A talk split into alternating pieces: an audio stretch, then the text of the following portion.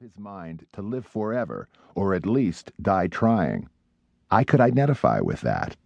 From him, I learned to say no.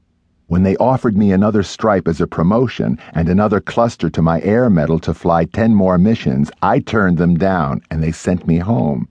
I kept all the way out of his disagreements with Appleby because I was timid, short, an enlisted man, and a Jew. In principle, at least, I thought myself the equal of all the others, the officers too, even of that big outspoken Armenian bombardier who kept joking crazily that he was really an Assyrian and already practically extinct. In the middle of his second week in the hospital, Yossarian dreamed of his mother, and he knew again that he was going to die. The doctors were upset when he gave them the news. We can't find anything wrong, they told him. Keep looking, he instructed. You're in perfect health. Just wait, he advised. Yossarian was back in the hospital for observation having retreated there once more beneath another neurotic barrage of confusing physical symptoms to which he had become increasingly susceptible since finding himself dwelling alone again for just the second time in his life, and which seemed, one by one, to dissipate like vapor as soon as he described or was tested for each. This time he had gone bolting back in, so to speak, with a morbid vision, of a different morbid vision, shortly after hearing that the president, whom he did not like, was going to resign and that the vice president, whom he did not like even more, would certainly succeed him and shortly after finding out, inadvertently, that Milo Minderbinder, with whom he now had been unavoidably and inescapably linked for something like 25 years, was expanding beyond surplus stale commodities like old chocolate and vintage Egyptian cotton into military equipment, with plans for a warplane of his own that he intended to sell to the government, to any government, of course, that could afford to buy. The vision of the morbid vision he had experienced was of a seizure or a stroke, and had set him reminiscing again about durable old Gustav Aschenbach, alone on his mythical strand of Mediterranean beach, and his immortal death in Venice, worn out at fifty in a city with a plague nobody wished to talk about. Given a choice, Yossarian still preferred to live.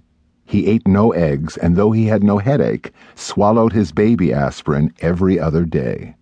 He had no doubt he had lots to worry about. A prick in the White House.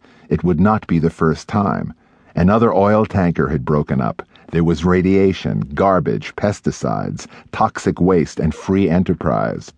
There were enemies of abortion who wished to inflict the death penalty on everyone who was not pro life men earned millions producing nothing more substantial than changes in ownership.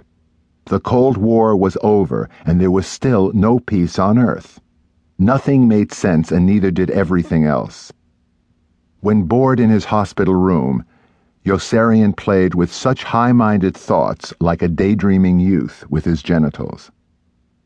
At least once each weekday morning they came barging in around him his doctor, Leon Schumacher, and his brisk and serious entourage of burgeoning young physicians, accompanied by the lively, attractive floor nurse with a pretty face and the magnificent ass, who was openly drawn to Yossarian, despite his years, and whom he was slyly enticing to develop a benign crush on him, despite her youthfulness.